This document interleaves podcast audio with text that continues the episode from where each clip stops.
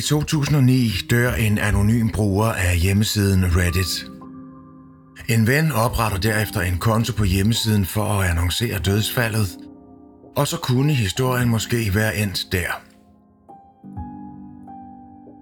Men over de næste par år begynder nysgerrige Reddit-brugere at grave i de to fremmedes historik og finder mærkelige forbindelser til en bizarre hjemmeside ved navn Lake City Quiet Pills.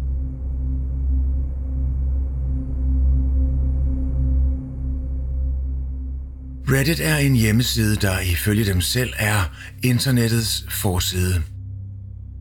Der er mange tusinde brugere på Reddit hver eneste dag. Her kan man hænge ud, kommentere opslag sammen med utallige andre fra hele verden og lære om alverdens interessante ting. Reddit lader brugeren personliggøre deres læseoplevelse ved at lade dig abonnere på forskellige såkaldte subreddits, altså forumer, der er delt op i forskellige emner. På den måde kan man skræddersy Reddit til at være en hjemmeside om lige netop det, der interesserer dig, eller som du har lyst til at læse om. Det inkluderer alt lige fra sport til gaming til underholdning til politik til true crime. Men som med mange andre steder i historien, hvor mennesker er forsamlet, så er Reddit ikke perfekt. Der er mange mørke steder på hjemmesiden, der tillader folk med uhyggelige eller usædvanlige interesser at samle sig. Det resulterer i subreddits dedikeret til stofmisbrug, ulovligt pirateri, hvide nationalister og endda børneporno. Mange af de her subreddits er skjulte, og det er kun få udvalgte, der har adgang til dem. Men der har været et par offentlige eksempler, der bygger bro til den ulovlige og umoralske opførsel. Et af de eksempler er subredditen ved navn Jailbait.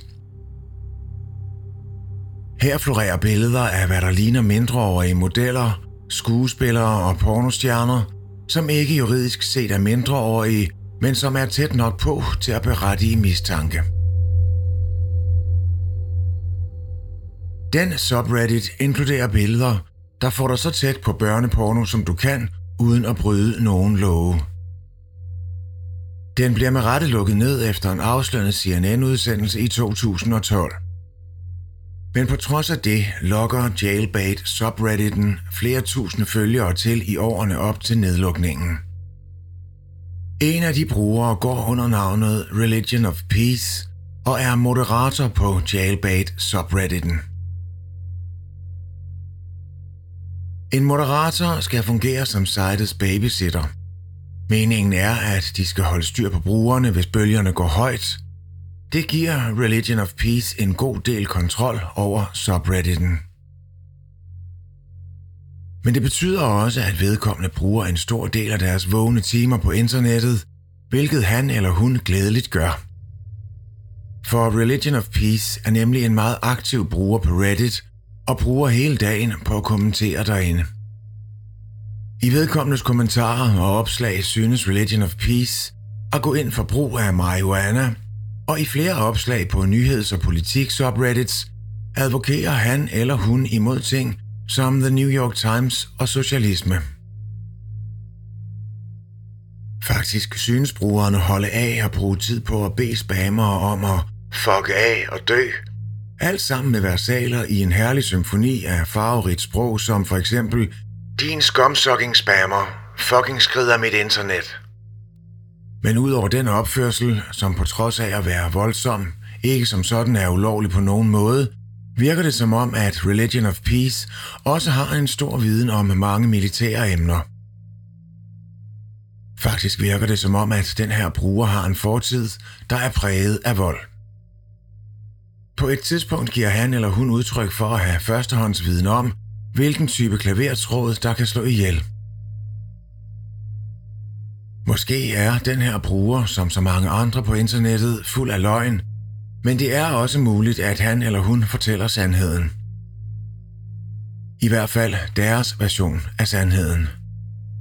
For han eller hun virker til at give lige så mange relevante informationer, som de lukker meningsløst vrøvl ud.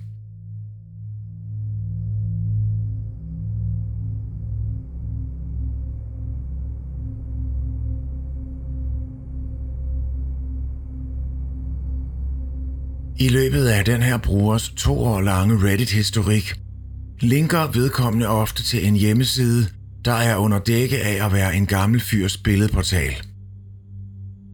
Siden han eller hun er moderator for den uhyggelige jailbait subreddit, giver det næsten sig selv, at mange af billederne viser sig at være af pornografisk natur. Men hjemmesidens navn, Lake City Quiet Pills, får mange til at tro, at der er mere til den her usædvanlige bruger, end man måske først ville antage. Det er så bizart og usædvanligt et udtryk, der næsten aldrig bruges, og det synes at have meget lidt at gøre med de beskidte billeder, der ligger på hjemmesiden. Udover at være den her Reddit-brugers hjemmeside, bliver udtrykket brugt mere end en gang.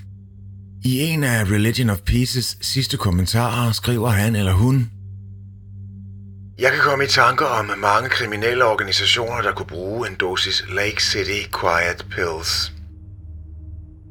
I sidste ende leder den her hjemmeside flere pseudo-efterforskere og Reddit-nørder igennem et af de mest bizarre mysterier i internettets levetid. Det her er historien om Lake City Quiet Pills.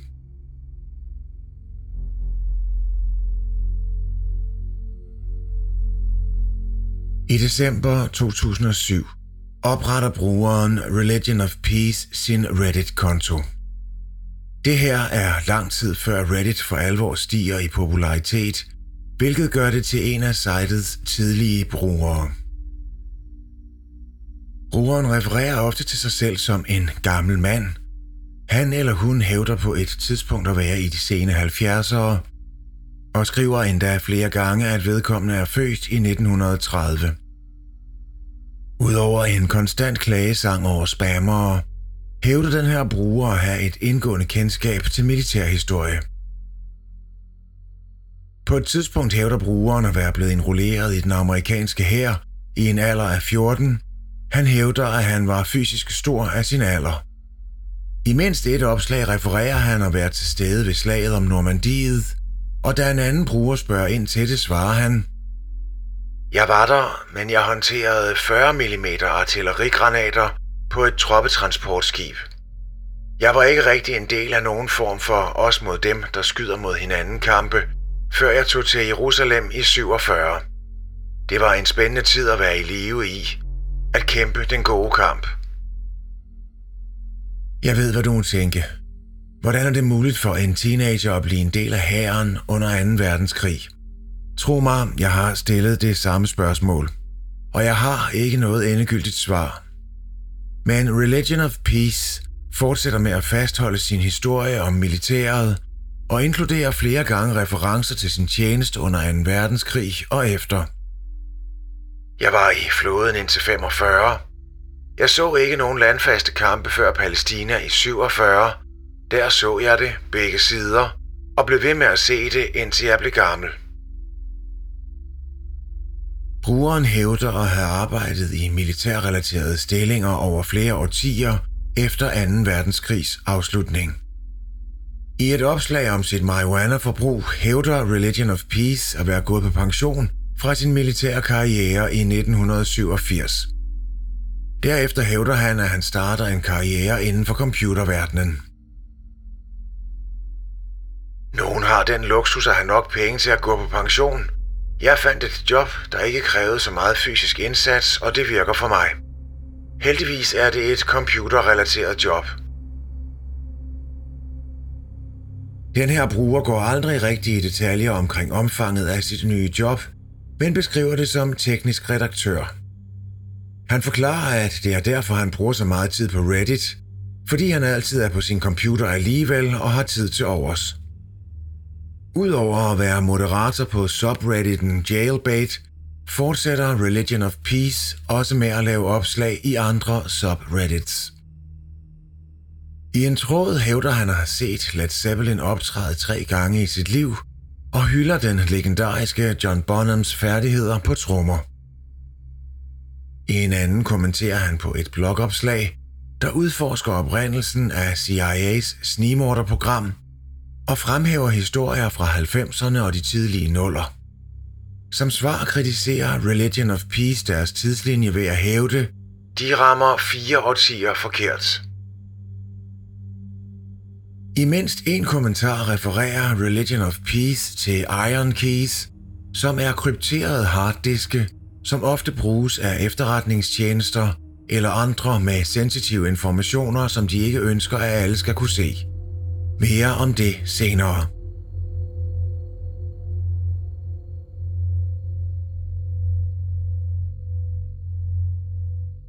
I løbet af det næste halvandet år bliver den her bruger en meget aktiv, men ikke særlig populær Reddit-bruger. Religion of Peace kommenterer ofte og laver flere hundrede opslag, men synes ikke at få en særlig stor følgerskare. Brugerens største bidrag er sin moderation af subredditen Jailbait, som jeg allerede har beskrevet, og i den proces leder han andre Reddit-brugere over på sin hjemmeside lakecityquietpills.com. Hjemmesiden bliver brugt som billedportal for mange af de eksplicite og pornografiske billeder, der dukker op i den uhyggelige jailbait subreddit. Når Religion of Peace anbefaler andre brugere at besøge hjemmesiden, markedsfører han den som den gamle fyrs billedportal og informerer andre brugere om, at de også kan bruge den til at uploade deres egne billeder. Og det gør de. Meget endda.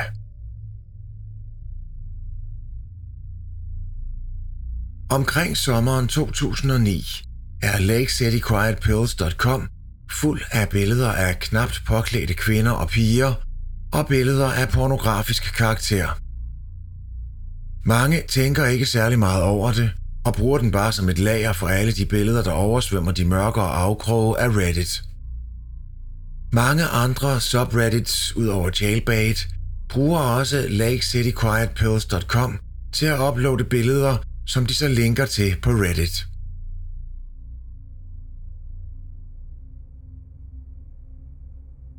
Den 17. juli 2009, omkring klokken 6.46, poster Religion of Peace sin sidste kommentar på Reddit. Og meget typisk for den her bruger, så er det en kommentar, hvor der bliver klaget over spammere. Senere samme dag, den 17. juli 2009, bliver der oprettet en anden Reddit-bruger. Den her bruger, som går under brugernavnet 2-6, altså som i numrene 2-6, laver sin første og eneste post omkring 13 timer efter Religion of Pieces sidste kommentar. Tråden med titlen Enden på Religion of Peace, han døde i dag, bliver postet omkring kl. 19.50 og inkluderer følgende passage. Milo døde i dag. Han var 79 år gammel. Han døde ved sit skrivebord, mens han kiggede på jeres hjemmeside. Milo var en ond gammel satan, sur og vrissen. Han fik mig på min første opgave, da jeg kom ud af hæren. Jeg kunne ikke lide at finde ham på den måde. Milo havde ikke nogen nulevende familiemedlemmer, og ingen rigtige venner, andet end hans udlejer og et par stykker fra hans arbejdsplads, som han ikke rigtig talte med alligevel. Mig tolererede han bare. Som jeg sagde, var han olm, jeg tror, at han brugte det som et skjold til at holde folk på afstand. Milo troede, at Gud var et eller andet svindelnummer, udtænkt af nogle dogne sataner, der ikke havde lyst til at arbejde for føden. Så han bliver brændt på mandag, uden mindehøjtidlighed, præcis som han ønskede. Jeg regner med at smide hans aske i skoven i PA, tæt på, hvor han blev født. Jeg kan ikke lægge dem lige der, for der er et storcenter nu. Jeg gav pigen inde ved siden af hans lusede gamle kat og de fleste af hans bøger. Hans computer og elektroniske lort til invalide veteraner og Vietnam Veterans of America. Resten af alle hans ting ender hos Frelsens her. Alle de her år og alt hvad han ejede kan være i bagagerummet på min bil. Jeg ved ikke, hvad jeg ellers skal sige. Jeg vil savne ham. Stakkels idiot. Selvom opslaget har en del stave og grammatiske fejl, får det en ret følelsesladet modtagelse hos dusinvis af Reddit-brugere, der begynder at trævle igennem Religion of Pieces tidligere posts. De fremhæver hans historier om krigene samt hans stusse og gnavende svar til det, han opfattede som spammers og trolls. Brugeren 2-6, som annoncerer dødsfaldet, svarer kun nogle få af kommentarerne. Da en bruger kalder hele foretagendet for et fupnummer, svarer 2-6, Du er en røv. Milo var min ven, og jeg havde inviteret ham ud at spise på fredag. Jeg arbejdede hjemme de fleste dage. Jeg tænker, at jeg burde takke hans chef for det. Jeg ved ikke, hvorfor han kunne lide den slags. Den sidste kommentar synes at være rettet mod Reddit som helhed. Fra en udenforståendes perspektiv synes det som et meget mærkeligt, nogle gange lidt fjendtligt og måske lidt kedeligt sted, så man forstår sagtens hans opfattelse.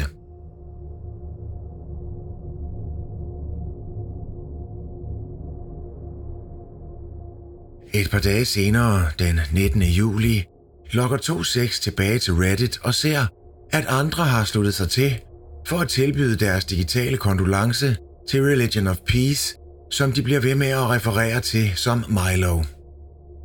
Fandens, jeg troede ikke, at så mange, der ikke slyngede pistoler med ham, vi kunne lide ham. Tak, så jeg smutter nu. Jeg gør ikke de samme ting som jer og Milo. Ha' det godt. Behold troen. Reddit-kontoen 2-6 laver en sidste kommentar. Denne gang igen to dage senere den 21. juli 2009. Den her kommentar er kort, simpel og går lige til sagen. Hvis I er interesserede, så er det her Milo er nu. I opslaget er der et link til Google Maps, som peger mod et område nær Round Top og Lake Heritage, Pennsylvania, lige sydøst for Gettysburg. Den præcise lokation er nær et indkøbscenter, som 2.6 hævder er bygget på en grund, der engang tilhørte Religion of Peace eller Milos familie. Antageligvis er hans aske blevet spredt her.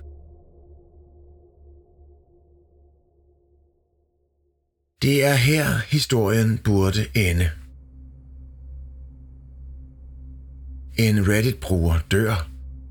En ven opretter en konto for at informere andre Reddit-brugere om, at vedkommende er død. Alle fortsætter, som de plejer. Men som du måske kan gætte, så er det her ikke enden på den her historie. Faktisk er den her historie kun lige begyndt.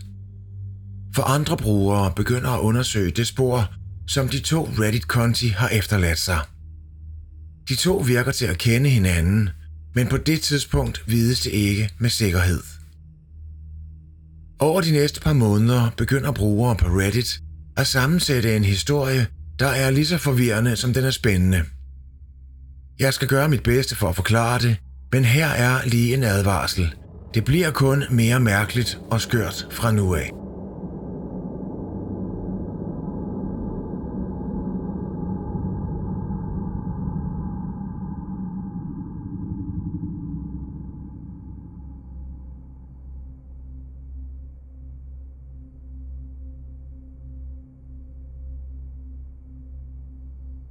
Jeg har allerede forklaret Reddit-brugeren Religion of Pieces baggrundshistorie. Den formodede 79-årige mand ved navn Milo, der dør i 2009. Men jeg har ikke fortalt meget om hans ven, den mystiske 2-6, som til synlædende opretter en bruger på Reddit for bare at annoncere det her ene dødsfald. Nogle Reddit-brugere formår at finde et brugernavn, der er meget enslydende, Angel26, på en hjemmeside, der hedder Fark. Fark er en forløber til andre hjemmesider som for eksempel Reddit og Dig, og den her bruger har kommenteret på Fark helt tilbage i 2001. Faktisk blev den oprettet den 11. oktober 2001, og da personen bag profilen oprettede den, oplyste vedkommende sin e-mailadresse som angel.2.6 at lakecityquietpills.com. Der er den igen. lakecityquietpills.com. Mærkeligt, ikke?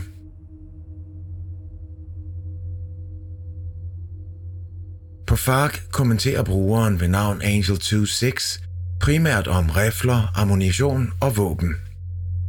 Ligesom Religion of Peace virker den her bruger til at have en fortid i hæren og slår primært opslag op om vold og skydevåben. Alle brugerens kommentarer bliver efterfulgt af et motto, hvilket var ret normalt i online-forernes storhedstid. Den her brugers motto lyder, har uddelt Lake City Quiet Pills til elendige taber med permanent brug for hvile siden 1968. En hurtig søgning på nettet afslører, at en bruger med det samme navn, Angel26, har lavet konti på flere andre hjemmesider. Det drejer sig blandt andet om brugere på Yahoo Answers, hvor vedkommende virker til at være interesseret i håndarbejde og gør det selv projekter. Han kan også findes på hjemmesider dedikeret til ZBrush, som er et digitalt skulptørværktøj, der blev frigivet i 1999. Det antyder en eller anden form for ekspertise inden for kunst. Og så endelig er der Dig, den direkte forløber til Reddit. På et af den her brugers opslag fra 2007 har en anden bruger også skrevet en kommentar. Den bruger hedder Religion of Peace.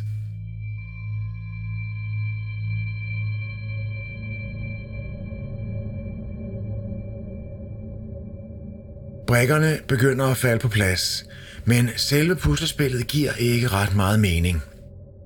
Er de to brugere en og samme person, eller hænger de bare sammen på en eller anden sløset måde? Man kan logisk antage, at brugerne 2-6 og Angel26 er lavet af en person, baseret på de vedholdende stave- og grammatikfejl på begge kontis opslag. De sætter konsekvent apostrofen i ordet didn't efter det andet D i stedet for efter andet. De staver no, altså at kende til noget, N-O, som i nej. De har også fejl i andre ret nemme ord, såsom tolereret og ven. Mange spekulerer i, at det ville være ret svært at opretholde den form for dumhed på tværs af flere konti over flere år, hvis det ikke er ægte.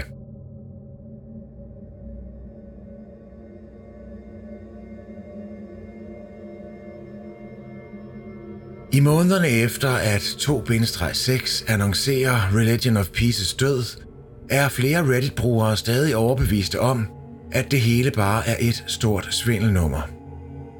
Måske endda et offentligt stunt for at gøre opmærksom på hjemmesiden lakecityquietpills.com. Og hvis det er sandt, så virker det. Hjemmesiden er populær som aldrig før, Religion of Peace's død lokker dusinvis af Reddit-brugere til at gennemgå hans historik, og flere end nogensinde bruger Lake City Quiet Pills hjemmesiden til at uploade deres billeder. Men som mere computerkyndige individer også lokkes til, begynder de at undersøge hjemmesidens underliggende kode. Det er den, der får hjemmesiden til at fungere. Der, i den skjulte kode, finder nogle nysgerrige Reddit-brugere noget, der ligner hemmelige beskeder. Beskederne går flere måneder og år tilbage og viser en bizarre histories udvikling.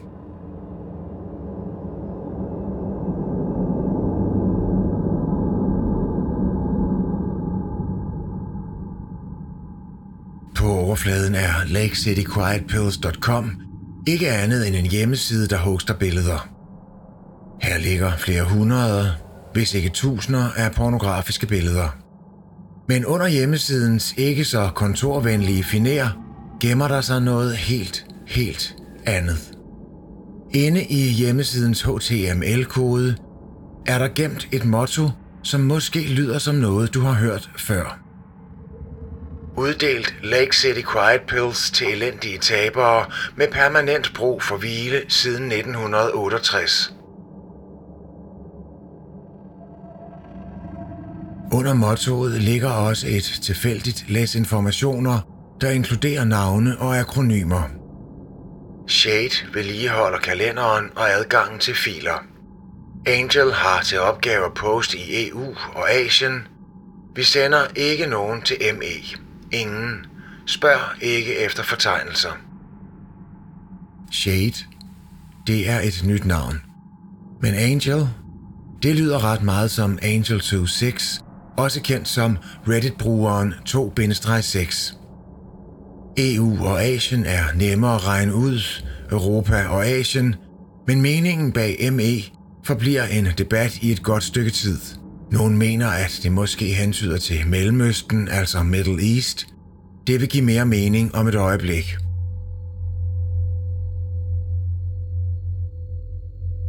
Gemt i hjemmesidens HTML-kode ligger en række hemmelige beskeder.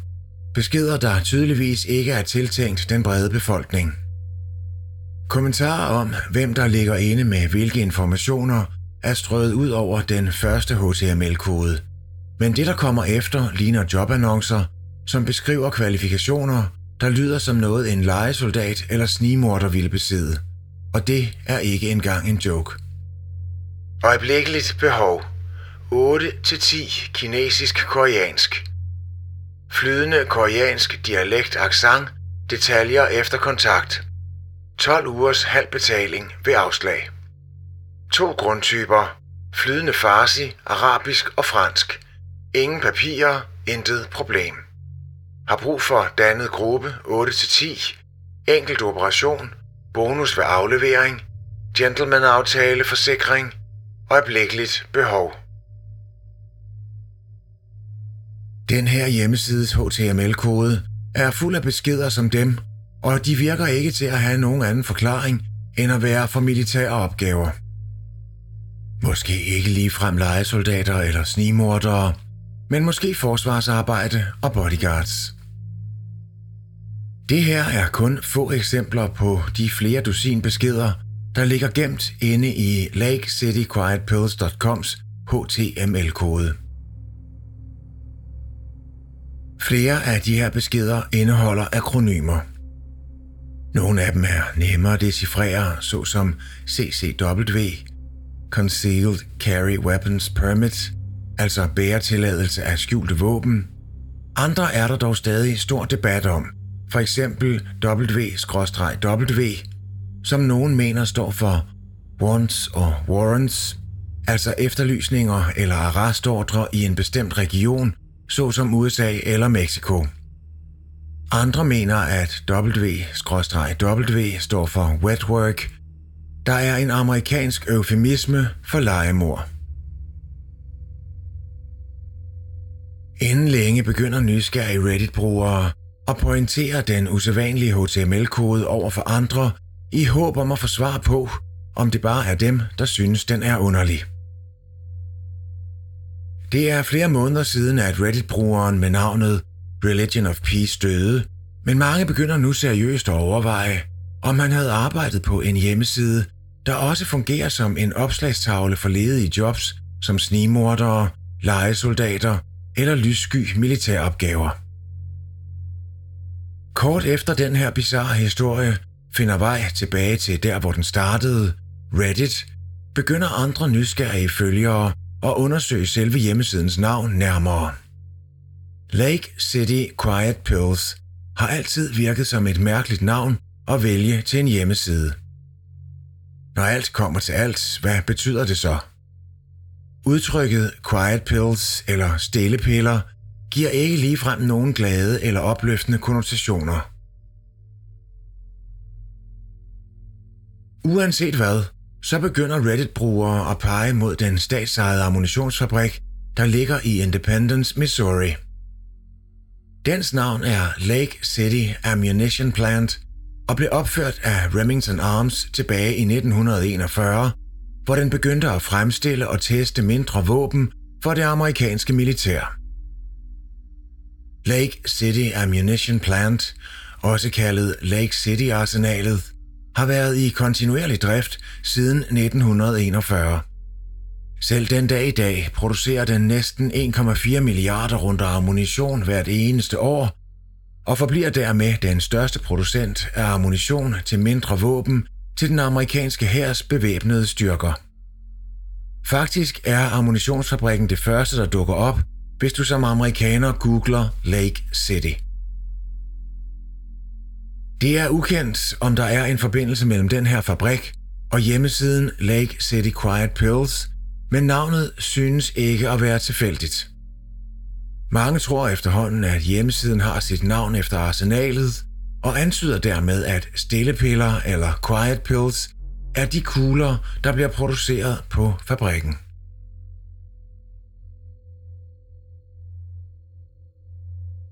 I månederne efter Religion of Pieces formodede død, bliver der ved med at dukke skjulte beskeder op i HTML-koden på hans hjemmeside. I en meddelelse, dateret til samme dag som hans død bliver annonceret på Reddit den 17. juli 2009, poster et ukendt individ følgende besked på den hemmelige opslagstavle. Jeg er ked af at fortælle, at gamle Milo døde i går. Han tog herfra stille og roligt, ikke ligesom vi alle sammen havde regnet med. Jeg tager hans aske hen til hans farm, i hvert fald tæt på. Der er et storcenter der, hvor hans sted var. Så drik en skål for den gamle fyr. Husk, hvad han sagde. Hold dig til den mand, der har din ryg. Baseret på et par stavefejl i den her besked, kan vi med rimelighed formode, at den er skrevet af Angel 26. Over de næste mange måneder følges den her post op af andre opslag med de samme stavefejl i. Den 30. september 2009, mere end to måneder senere, skriver personen, til de, der har spurgt, så ødelagde jeg Milos Iron Key allerede samme dag. Alt er godt. Meningen bag den her besked er faktisk ret tydelig. En Iron Key er en krypteret harddisk, og ved at ødelægge den, gør du den praktisk talt ubrugelig. Ved at ødelægge en harddisk gør du i princippet, at den ikke kan bruges mere, og derfor er al information på den også tabt. Ved at slutte beskeden med alt er godt, antyder brugeren, at der var inkriminerende information på Milos harddisk, som ikke længere eksisterer. Den 14. november 2009 skriver Angel26 endnu et opslag. Milos testamente klarede skifteretten. Surprise. Milo var stenrig. Send en mail til Shade, hvis vi sendte dig ud i 2005 til 2009. Shade har checks med dit navn på. Mængde er per hvor mange gange, ikke hele beløbet. Lille del er 3-4k.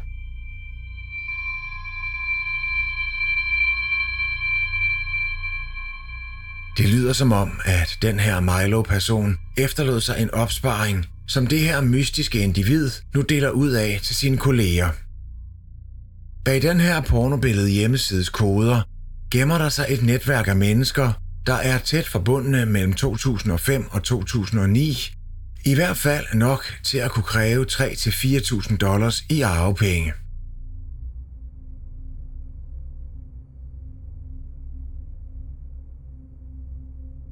Et par måneder går, uden at der sker en hel masse på hjemmesiden, men i januar 2010 vender Angel 26 tilbage, denne gang med en bekendtgørelse. Godt nytår alle sammen. Vi holder en fødselsdagsfest for den gamle mand den 19. Festen starter klokken 15 som altid. Send dit svar til Shade. Forresten booker vi et værelse i tre dage til, hvis der kommer nogen uden bys fra, og til overnatning for lokale. Kom og drik et par stykker for Milo.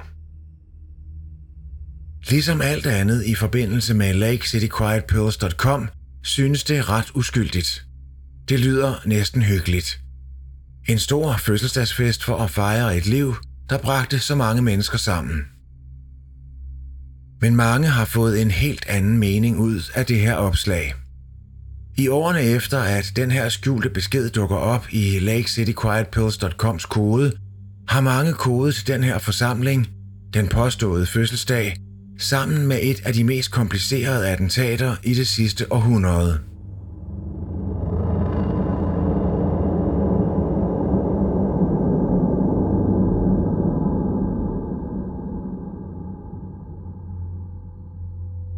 Mahmoud al-Mabou bliver født i en flygtningelejr i Gazastriben i 1960. På et tidspunkt i sine teenageår i 70'erne slutter han sig til det muslimske broderskab. Og som ung voksen ender han i juridiske problemer der ender i kort tids fængsling. Efter sin løsladelse engang midt i 1980'erne, begynder al-Mabou at omgås Hamas. Den organisation, der kæmper for oprettelsen af en palæstinensisk stat. Mange regner Hamas for en terrororganisation, men den har også fungeret som det styrende organ i Gazastriben i over et årti.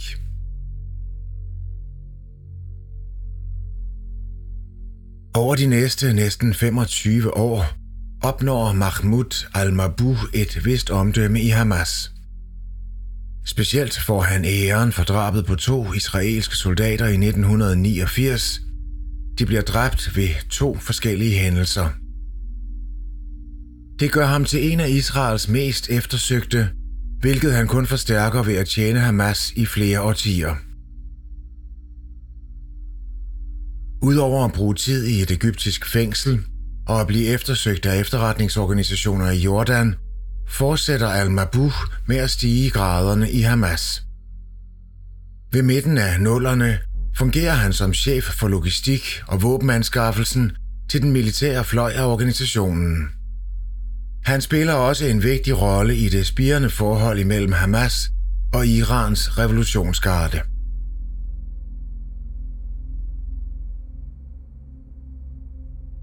Som du måske allerede har gættet, så gør det, at der er en målskive i panden på Almabu. Og mod enden af nålerne bliver han også offer for indtil flere attentatforsøg. Det første, en bilbombe, formår dog ikke at slå ham ihjel. Der er ikke mange informationer om hændelsen i de vestlige medier, men vi ved da, at det slår fejl. Det andet forsøg er mere indviklet og blev beskrevet af magasinerne Wired og GQ. Eliteteamet, der orkestrerede drabet, forsøgte i november 2009 at forgifte Mahmoud al-Mabou i Dubai. Den ukendte gift, som muligvis er blevet sneget ned i en drink eller placeret på armaturerne i et hotelværelse, efterlod al-Mabou syg på mystisk vis, men ikke dødeligt. Al-Mabou kom så over sygdommen, uden at vide, at han var blevet forgiftet. Fordi han ikke er klar over, at der har foregået et forsøg nummer to på at komme ham til livs, fortsætter Mahmoud al-Mabou med at leve sit liv med sine almindelige sikkerhedsforanstaltninger. Han bor i Syrien, men rejser ofte rundt i Mellemøsten og udfører forretninger på vegne af Hamas. Han rejser som regel under falske navne, bruger falske pas og rejser som oftest med et beredskab af sikkerhedsvagter. Men hvad al ikke ved er, at der har været et sikkerhedslæk på hans computer. Den computer, som han bruger til at arrangere sine rejser, er blevet infiltreret af en trojansk hest, der tillader udenforstående at få adgang til hans aktivitet. 1. januar 2010 booker al en flybillet til Dubai og arrangerer overnatning i mindst to dage. På den her tur bliver han ikke fuldt afsted af sine bodyguards, der først ankommer en dag efter ham. Så Al-Mabu er alene og isoleret i et fremmed land i mindst 24 timer. Og nogen, der ligger inde med den her viden, begynder at lave sine egne rejseplaner.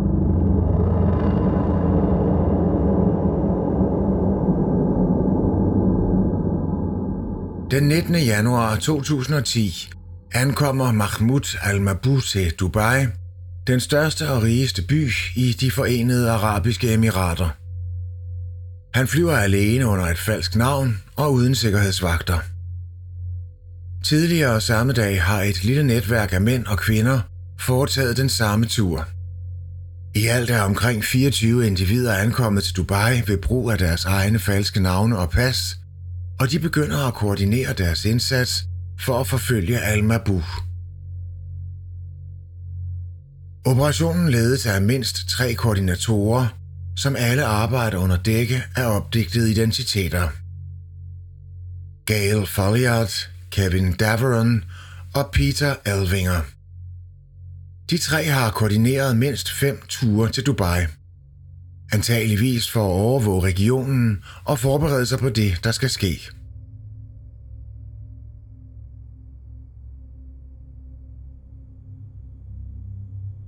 Mahmoud al-Mabou ankommer til Dubai kort efter kl. 15 lokal tid, og fra det øjeblik han lander, bliver han forfulgt af et netværk af agenter.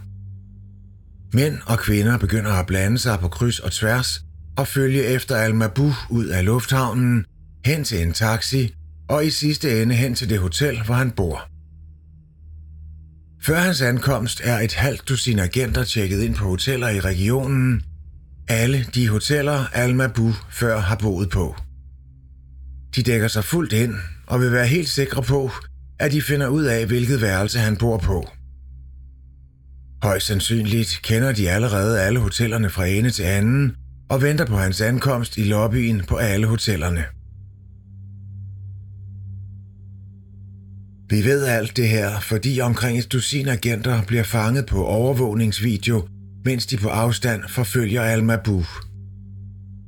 Ved mindst to lejligheder går de her mænd og kvinder ind på et toilet for at skifte forklædning, tage en par ryg på eller tage noget andet tøj på. Videomaterialet viser også Al-Mabou ankomme til Al-Bustan Rotana Hotel, hvor to mænd iført tennistøj står i lobbyen med tennisketchere i hånden. Mens Al-Mabou bevæger sig imod sit hotelværelse, bliver en af agenterne i lobbyen og begynder at rapportere til de andre agenter via et elektronisk device. Alle de agenter, der er på de andre hoteller i området, begynder nu at bevæge sig mod Al-Bustan Rotana Hotel. Den anden mand i tennistøj følger efter Al-Mabou hen til hans hotelværelse og finder ud af, at han bor i værelse 230. Han spiller ikke skuespil endnu. Han lader bare som om, at han selv er på vej tilbage til sit eget hotelværelse. Da de nu kender deres måls værelsesnummer, foretager en af operationens ledere, manden der i sit pas hedder Peter Elwinger, et telefonopkald fra et andet hotel i områdets forretningscenter. Han ringer til Albustan Rotana Hotel og efterspørger værelset direkte over for Al Mabus, værelse nummer 237. De andre agenter i operationen begynder kort efter at samles i lige præcis det værelse.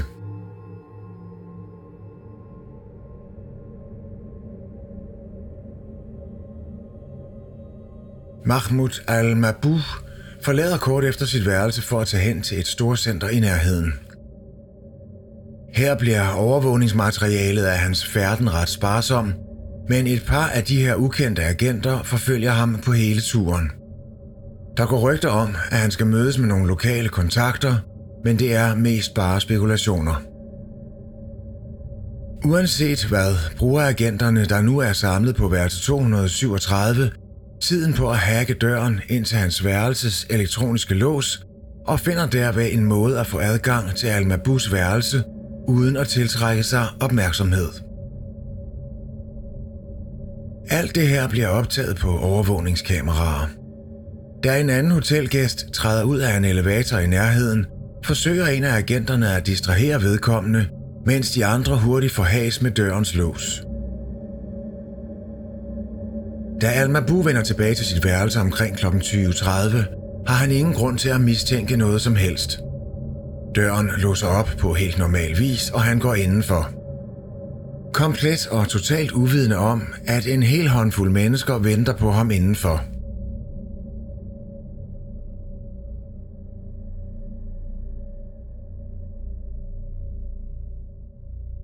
Omkring 20 minutter senere forlader agenterne værelse 230 og går tilbage til værelse 237.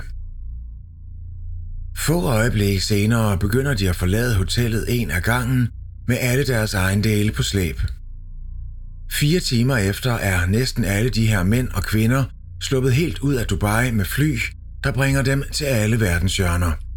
Frankfurt, Bangkok, Zürich, Rom, Johannesborg, Paris og Doha. Mahmoud al-Mabou forlader til gengæld aldrig sit hotelværelse igen. Nogenlunde samtidig med, at agenterne smutter ud af hans værelse igen, misser han et telefonopkald fra sin kone. Hans lig bliver ikke opdaget før den næste morgen, omkring 12 timer efter, at han blev slået ihjel.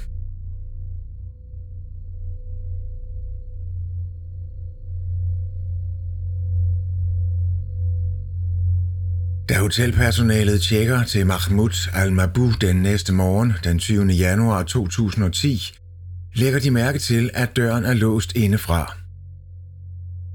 Det inkluderer kæden, som hans mordere på en eller anden måde har formået at låse udefra.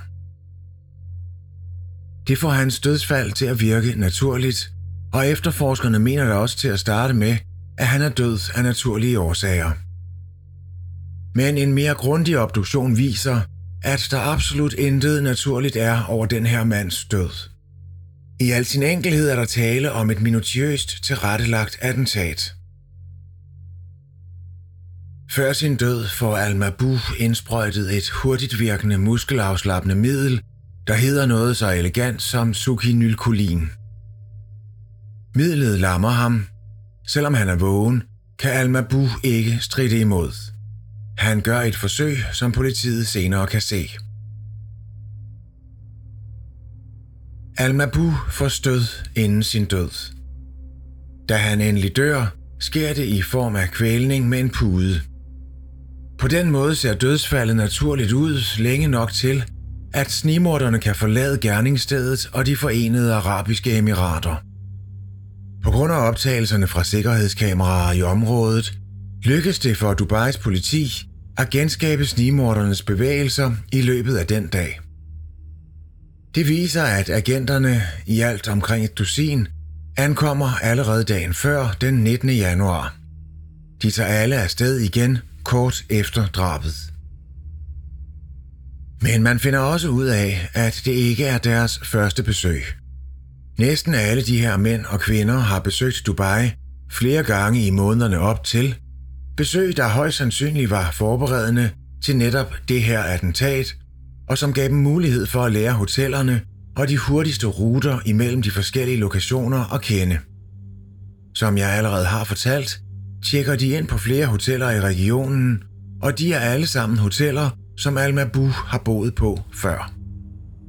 Netværket af agenter bruger falske pas, der stort set alle sammen kommer fra vestlige nationer.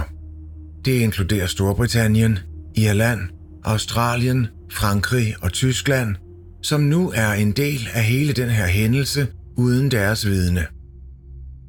Derudover foretager flere af agenterne telefonopkald til et nummer i Østrig, måske deres koordinator.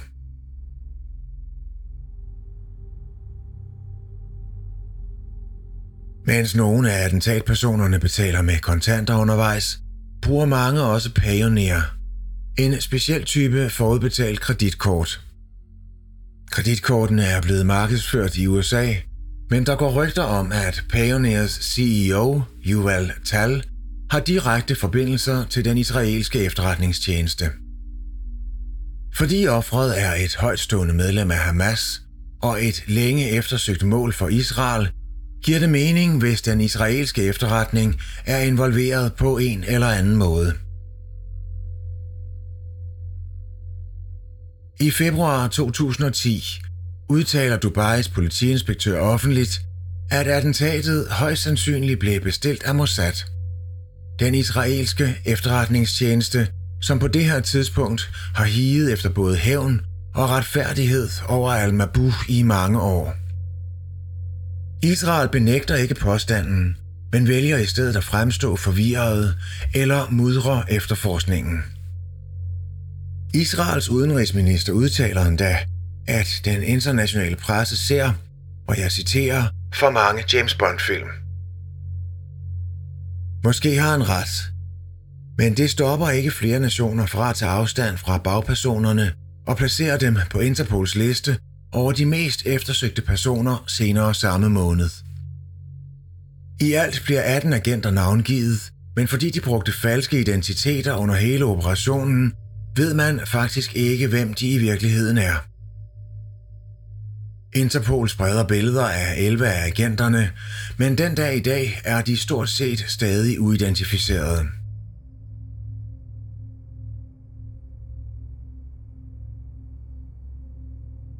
Henrettelsen leder til en del international fordømmelse, da Storbritanniens udenrigsministerium meddeler, at de brugte pas er forfalskninger.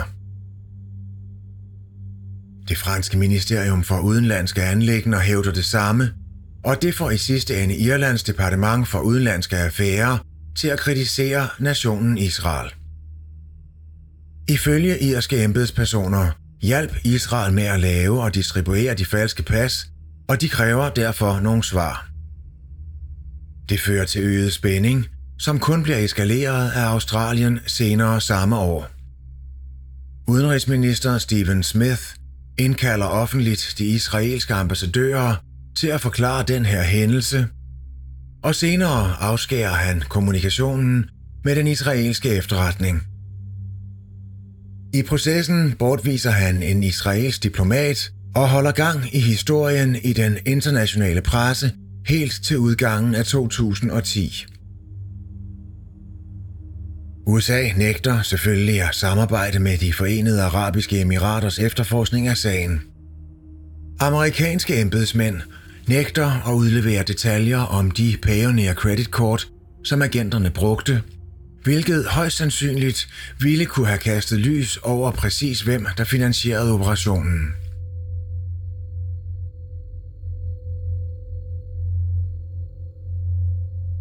Alle agenter involveret i attentatet mod Mahmoud al-Mabouh forbliver uidentificerede.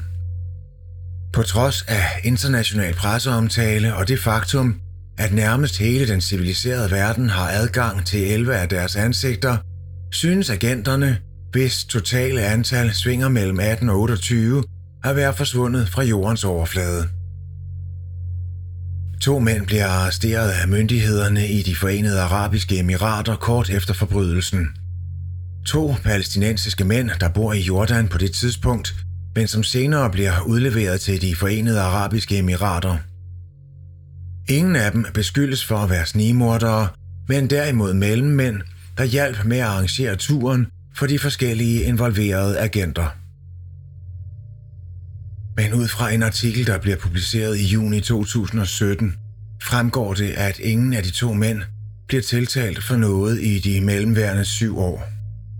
Eller jo, de bliver sigtet, men de bliver dømt i en hemmelig retssag, og betingelserne for deres dom forbliver derfor en hemmelighed.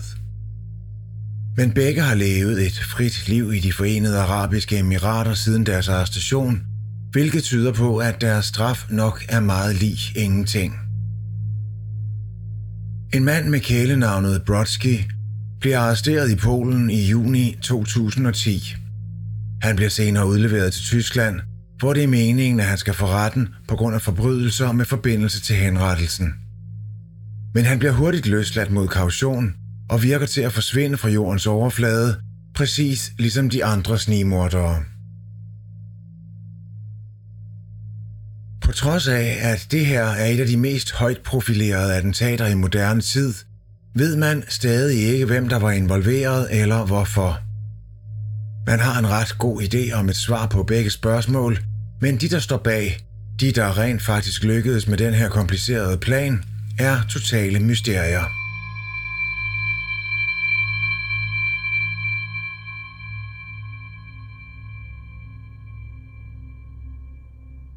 På nuværende tidspunkt bør du næsten spørge dig selv, hvorfor skulle jeg høre om det?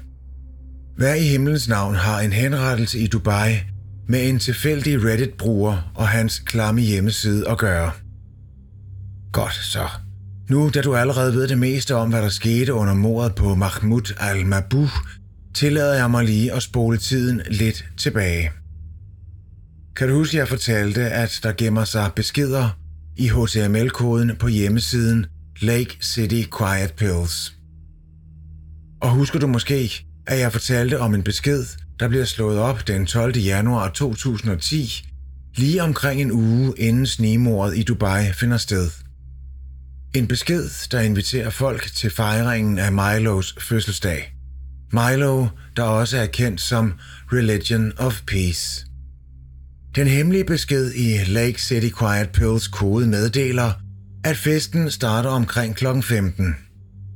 Det passer nogenlunde med det tidspunkt, hvor Al-Mabouh lander i Dubai. Og som om det ikke er nok, så bliver der også slået en besked op dagen før attentatet finder sted. Ligesom de foregående beskeder ligger den gemt i hjemmesidens HTML-kode og lyder. Vi har 38 værelser på Marriott på 46. Shade har bilnøglerne til de lokale. Afhentning til festen. Giv dit rejsenavn ved skranken, og det er det. Der er ikke brug for ID, for vi har taget regningen. Hold room services under 500, okay? Ingen telefoner, de er ikke sikre. Bus fra hotel kører kl. 13.30. Kuponer til kørelejlighed, til når du er klar til at gå i gulvet. Ingen spritkørsel. Måske er det bare mig, der er snæversynet, men de her instruktioner synes mærkelige i forbindelse med en fest. Hvem har brug for rejsenavne for at tage til en fødselsdagsfest? Og hvem er nødt til at bekymre sig om sikre telefonlinjer? Og jeg føler, at den sidste påmindelse, reprimanden om ikke at køre spritkørsel, er et råd, som voksne ikke har behov for at få. Men hvis det derimod antyder, at et hvert sammenstød med lovens lange arm vil være problematisk, så kan jeg godt få det til at give mening. Mange prøver på at afkode, hvad det kan betyde. Men det mest åbenlyse spor er de mange hotelværelser. Hvilken slags fest lejer 38 værelser på et enkelt hotel? Netværket af agenter tæller over 24 personer, og de har lejet hotelværelser over hele byen. Der er ingen synlig aktivitet på Lake City Quiet Pills i de næste par uger. I hvert fald ikke noget, der er relevant for den her historie. Hjemmesiden fungerer fortsat som et billedbibliotek, fuld af overvejende pornografisk indhold. Men beskederne i den skjulte kode forbliver uændret indtil den 2. februar 2010, omkring to uger senere. Beskeden har overskriften Festregninger og lyder som følger. Her er totalen for festen. Hotelværelser 48.341, limo 6.080, bus 569, barregning 18.890, mad 8.030, dansere 8.300, diverse drikkepenge 850, diverse udgifter 2840, medicin 180, fede Tommy og Stu er okay dog. I alt 94.080. I ville have gjort gamle Milo stolt. Tak. Over de næste par måneder fortsætter folkene involveret i hjemmesiden med at poste mærkelige jobannoncer ligesom før. Øjeblikkeligt behov. 4 koreansk. Flydende koreansk dialekt accent, detaljer efter kontakt. 12 ugers halv betaling ved afslag. 6 måneders job, bonus. 2. Business class sikkerhed. Flydende fransk efterspørges. 2. Let overvågning. Ingen amerikansk W-W. Ingen meksikansk W-W.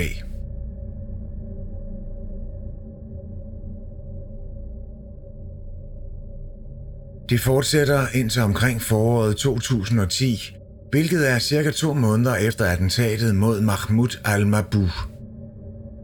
Det er her nysgerrige Reddit-brugere endelig begynder at stikke næsen i LakeCityQuietPills.coms underliggende koder og snubler over de mærkelige gemte beskeder. Indtil da foregik det hele under overfladen. De Reddit-brugere, der opdager beskederne i koden, begynder at poste links til dem på Reddit. Nogle opslag handler om meningen bag de mange akronymer, såsom W-W, mens andre fokuserer på at forbinde timingen af de mange opslag med begivenheder rundt om i verden. Det får til sidst nogle Reddit-brugere til at få øjnene op for den mulige forbindelse mellem mordet på Alma Bu og opslagene fra januar. Og det laver de selvfølgelig opslag om, så alle kan læse med. Nærmest øjeblikkeligt bliver koden bag Lake City Quiet Pills ændret og krypteret. Hvad der engang var let læselige beskeder, er nu en frustrerende række tal og symboler. Og da Reddit-brugere forsøger at afkode det, bliver det krypteret endnu en gang, så det til sidst er for indviklet til at oversætte. Kort efter bliver hjemmesiden lukket ned en gang for alle, og hjemmesidens nye brugere beslutter sig for at skifte vært. Den hjemmeside, der engang var kendt som Lake City Quiet Pills, er væk for altid, men mysteriet om den er kun lige blevet født.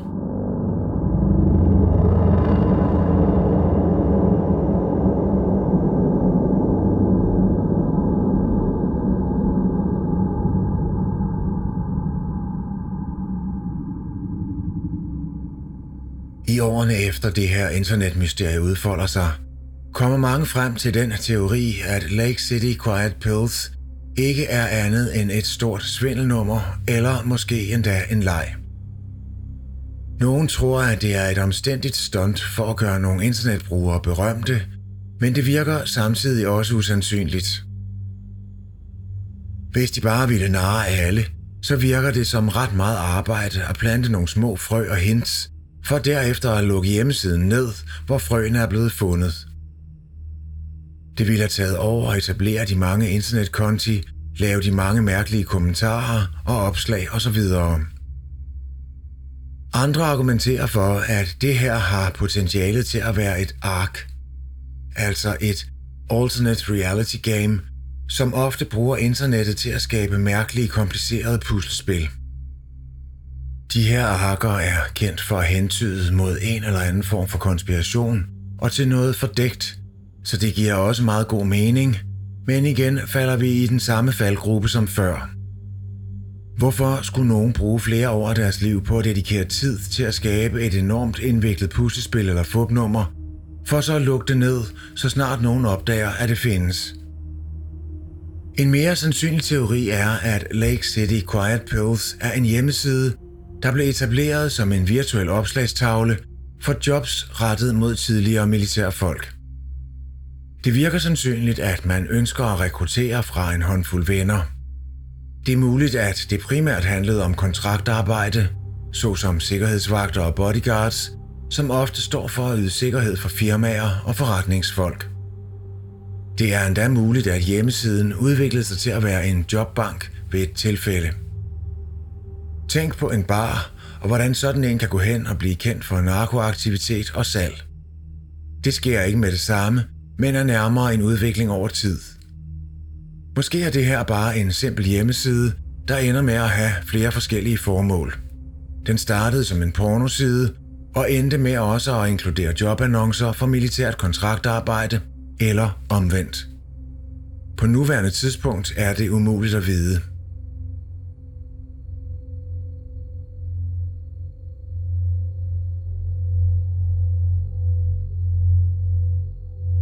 LakeCityQuietPills.com er siden blevet lukket ned, og mange af de anonyme individer er siden gået videre til andre projekter. Mange af de billeder, der engang var på hjemmesiden, blev rykket over på en anden, da den blev lukket ned for altid i 2014. I årene efter forsøger mange stadig at nå til bunds i sagen.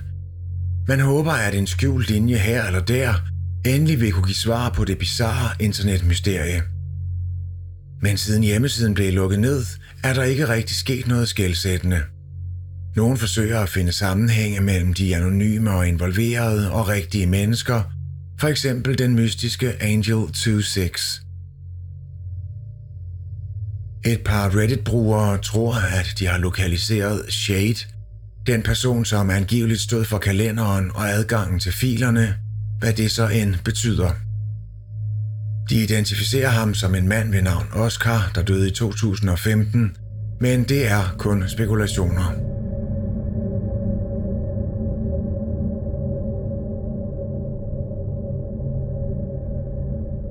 Andre gør det til deres mission og gennemgå historikken, tilhørende den mest bemærkelsesværdige person i hele den her bizarre historie, Reddit-brugeren ved navn Religion of Peace, hvis formodet død satte gang i det hele.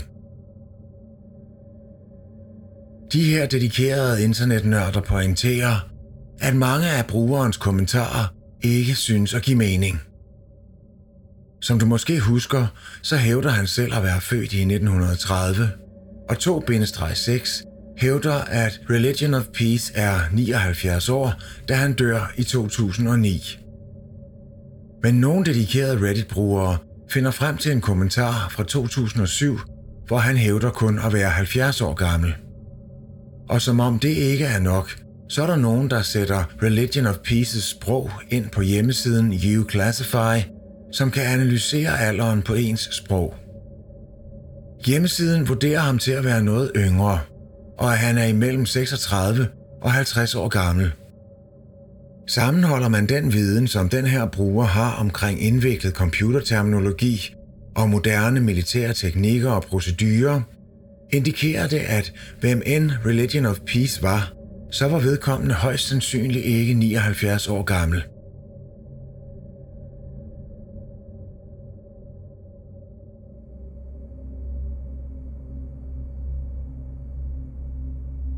I flere online opslag refererer Reddit-brugeren ved navn 2-6 til sin ældre ven, Religion of Peace, som Milo. Mange antager derfor, at det er afdødes fornavn, og gennemgår derfor amerikanske nekrologer på jagt efter en afdød mand ved navn Milo.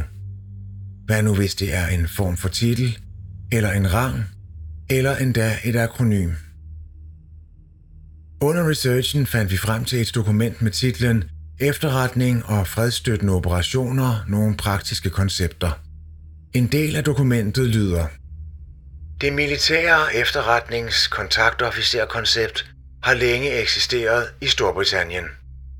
Målet er at have en gruppe af trænede efterretningsagenter til rådighed med en bred baggrund, som hurtigt kan blive udsendt til et hvert potentielt missionsområde for at hjælpe med planlægningen og klargøringen af enhver potentiel fredsbevarende operation inden udsendelsen.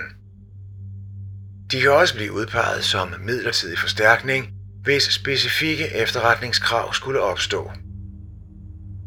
Militær efterretningskontaktofficer hedder på engelsk Military Intelligence Liaison Officer, altså M-I-L-O, Milo. Og hvis vi så vender opmærksomheden mod en anden kendt karakter i den her historie, Angel 26. Mange forsøger også at finde en mening bag det navn. En del tror, at det er en form for koordinater eller et hemmeligt sted. Men hvad hvis meningen blot ligger i titlen?